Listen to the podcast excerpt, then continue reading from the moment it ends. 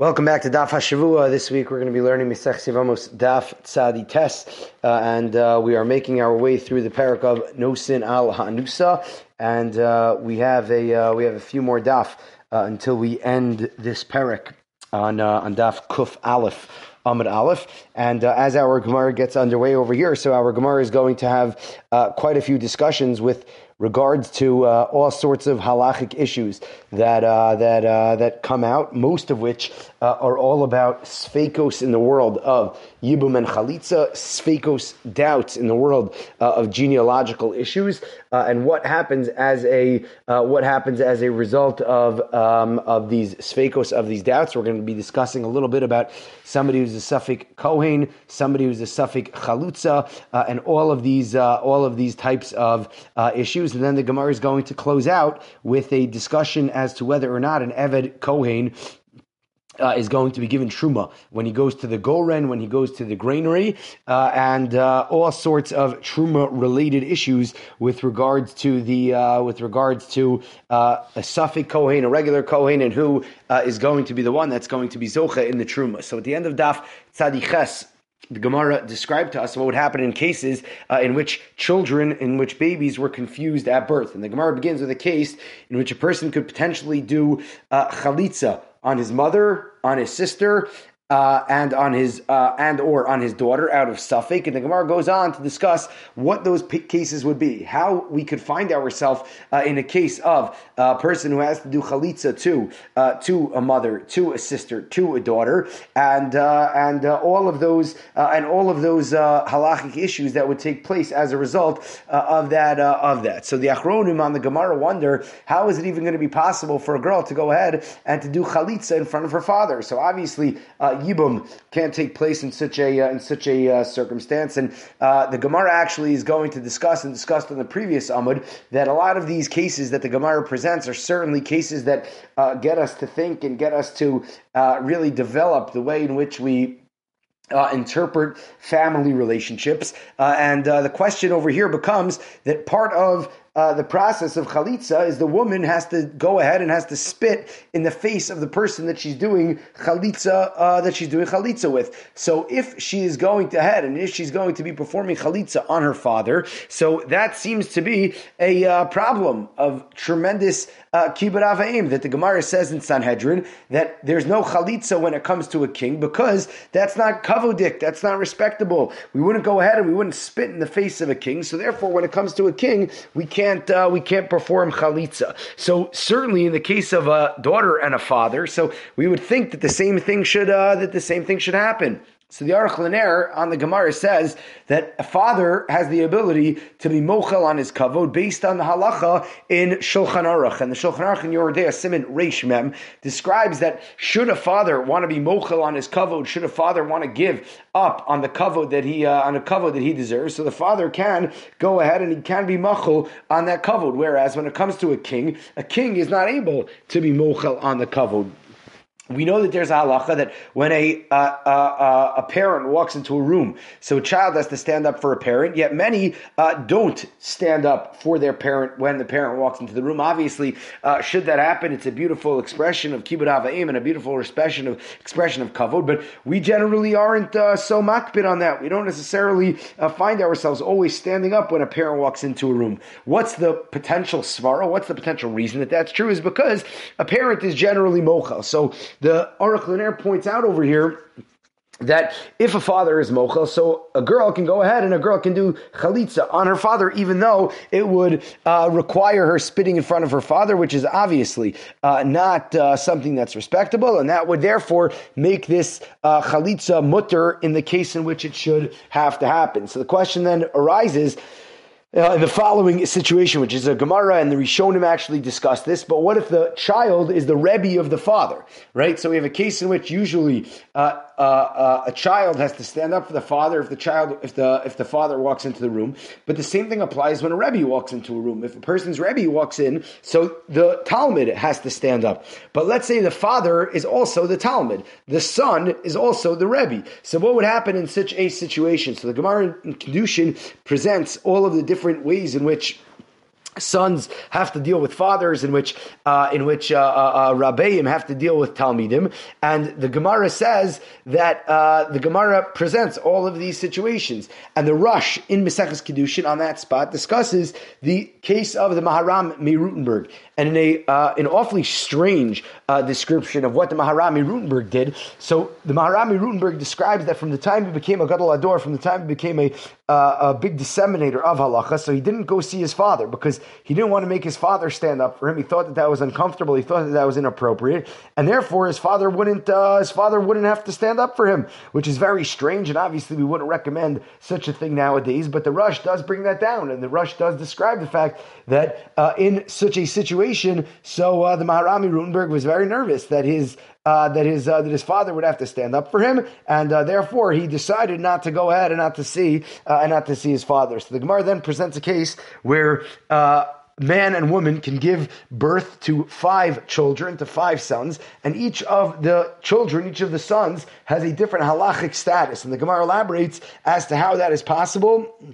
Uh, and what exactly uh, that means practically, and uh, these are cases that are uh, quite uh, quite fascinating. These are cases that certainly have uh, a lot of halacha to learn from them, whether or not they could potentially take place, or whether they they they might not take place. But many yisodos that come out of this of this situation in which we have these five in which we have these these five cases that that that that could be the result of of these of these these children being born. So the next Mishnah then picks up and discusses a case where we have a woman and her daughter, uh, and the woman and the daughter actually have a baby at the same time, the same day. They get confused between the two children. Uh, the neither woman knows which child belongs to them, which child is the son or grandson, daughter or granddaughter, and uh, ultimately these children go on and they get married, and then the children die. And the Gemara says that the girl has to have something done to her. We're not sure exactly. Should it be yibum? Should it be chalitza? Uh, and in these situations, uh, what would uh, the halachic uh, solution be to such a situation? And the Mishnah tries to figure out who's going to do the Yibum and Chalitza. In such a case, why or why not? And again, this is uh, part of a discussion that the Gemara has over here with regards to confusion of genealogy, confusion of uh, who belongs to who, and what children are going to be obligated to, uh, to go ahead and to uh, to do what? So the Mishnah continues and presents another case where the child of a Kohen's wife becomes confused with the child of her Shifcha. So they have a child the same day, and those children become uh, mixed up. And down the line, who would potentially do Yibum and Chalitza in such a scenario? The ramifications about a Kohen uh, with unknown lineage are obviously going to be much different than a Yisrael. And that becomes a Shiloh when discussing the idea of Birchas Kohanim and other uh, areas in which we'll discuss momentarily with regards to uh, what a uh, Kohen is going to be Zocha in, and the Truma, and the Meiser, and all sorts of uh, Matnas Kehuna gifts that the Kohen is going to be Zocha to receive. What about doing Birchas Kohanim? So there's a uh, tshuva in the Shvus Yaakov and Siman Tzadi Gimel, and in a fascinating tshuva, so the Shvus Yaakov points out that there's a case of a man who was married uh, to a very to a woman for a very long time, and this man was a Kohen. They lived a happily, beautiful marriage, and uh, much later in their marriage, they found out that the wife was married earlier, and her earlier marriage, she was married to a Kohen. That marriage ended in chalitza. What should be done in such a case? And again, all of these uh, require valid edus. All of these situations require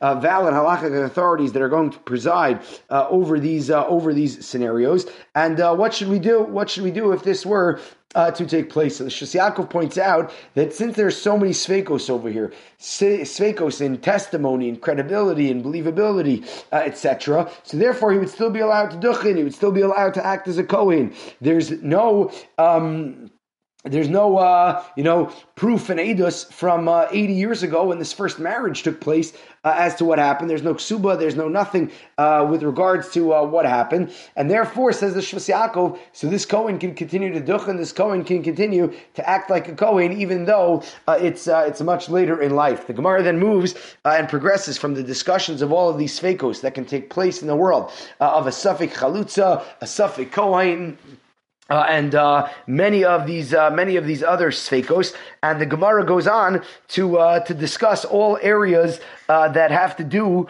with. Um, all areas that have to do with uh, avodim and and and and suffik avodim, uh, and uh, and again these uh, these areas of suffik. Who can eat uh, truma? Who can uh, receive all of these matnos kahuna? And that brings us really through to the middle, towards the bottom of Daf Tzadi Tes Amud Beis. And on Daf Tzadi Tes Amud Beis, towards the bottom, so the Gemara describes that a um, and presents a discussion about people that are not going to be able, they're not going to be zocha in truma at the uh, Beis Hagranos, at the granary itself, but later on they would be able to be zocha in truma with the exception of a couple. So the Gemara says that who are these people? Who are these people that are entitled to eat truma, but they aren't allowed to eat truma at the point uh, at uh, at the Beis Hagranos? So the Gemara says that a is the first uh, first of of these uh, of these people, and uh, Achiresh is obviously somebody who is uh, in the category of being deaf, somebody that has uh, a mum uh, in their uh, in their ability to hear, and there are many uh, discussions as to what it is, what it means to be a chirish. The Gemara continues and describes somebody that's considered to be a shota. Shota, somebody who is uh, insane, somebody who's uh, not all there uh, mentally. A katan is not able to eat truma at the Beis Hagranos. What's a katan? So we've discussed uh, already, but the the katan has to show his shtei simane um, that he's already a an adult in order to be zoch and truma, a tumtum, an androgynous one of these uh, people again that we saw. We're not sure whether or not they have uh, male genitalia, female genitalia. They're male, they're female, they're both. Um, an Eved, if we have a uh, an Eved Kanani who belongs to a Kohen, they can also not eat truma. And Isha, the wife of a Kohen, is not going to be able to eat truma. In Arel, says our Gemara. In Arel, obviously somebody who is uh, is not uh, is not circumcised and. Um, Again, we're probably assuming over here that this, uh, based on Rashi that we spoke about actually much earlier in the Masechta in the Daf in the Samachs in the early Samachs. So this is most likely an Arel who couldn't have a bris because uh, there was a family uh, health situation that took place. So an Arel, a Tame, a person who's Tame, uh, and uh, somebody who's Tame probably uh, interacted with a meis interacted with a uh, a corpse or became a zav or a mitzora, some sort of tuma, and the last of these 10 people is what the Gemara refers to as a no seisha she'ina hogeneslo, a Kohen who marries a woman who he is not allowed to, uh, he's not allowed to marry a, a, a grusha or chalutza. And the Gemara says that kulan uh, mishagrin lahem libateim. So we can send truma to their houses that they're able to eat truma, uh, you know, afterwards, but with the exception of somebody who's tame and somebody who marries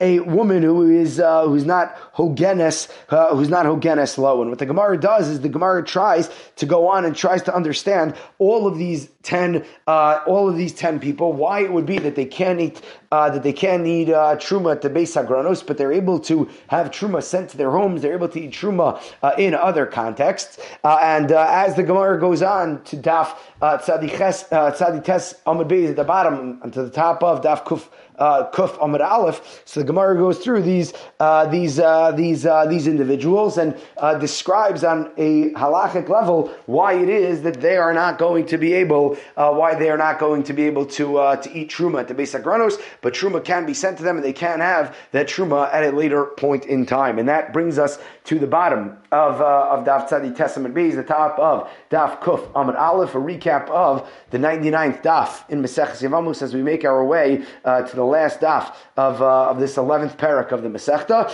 and that is Maseches Yevamos daf Tzadi Tes.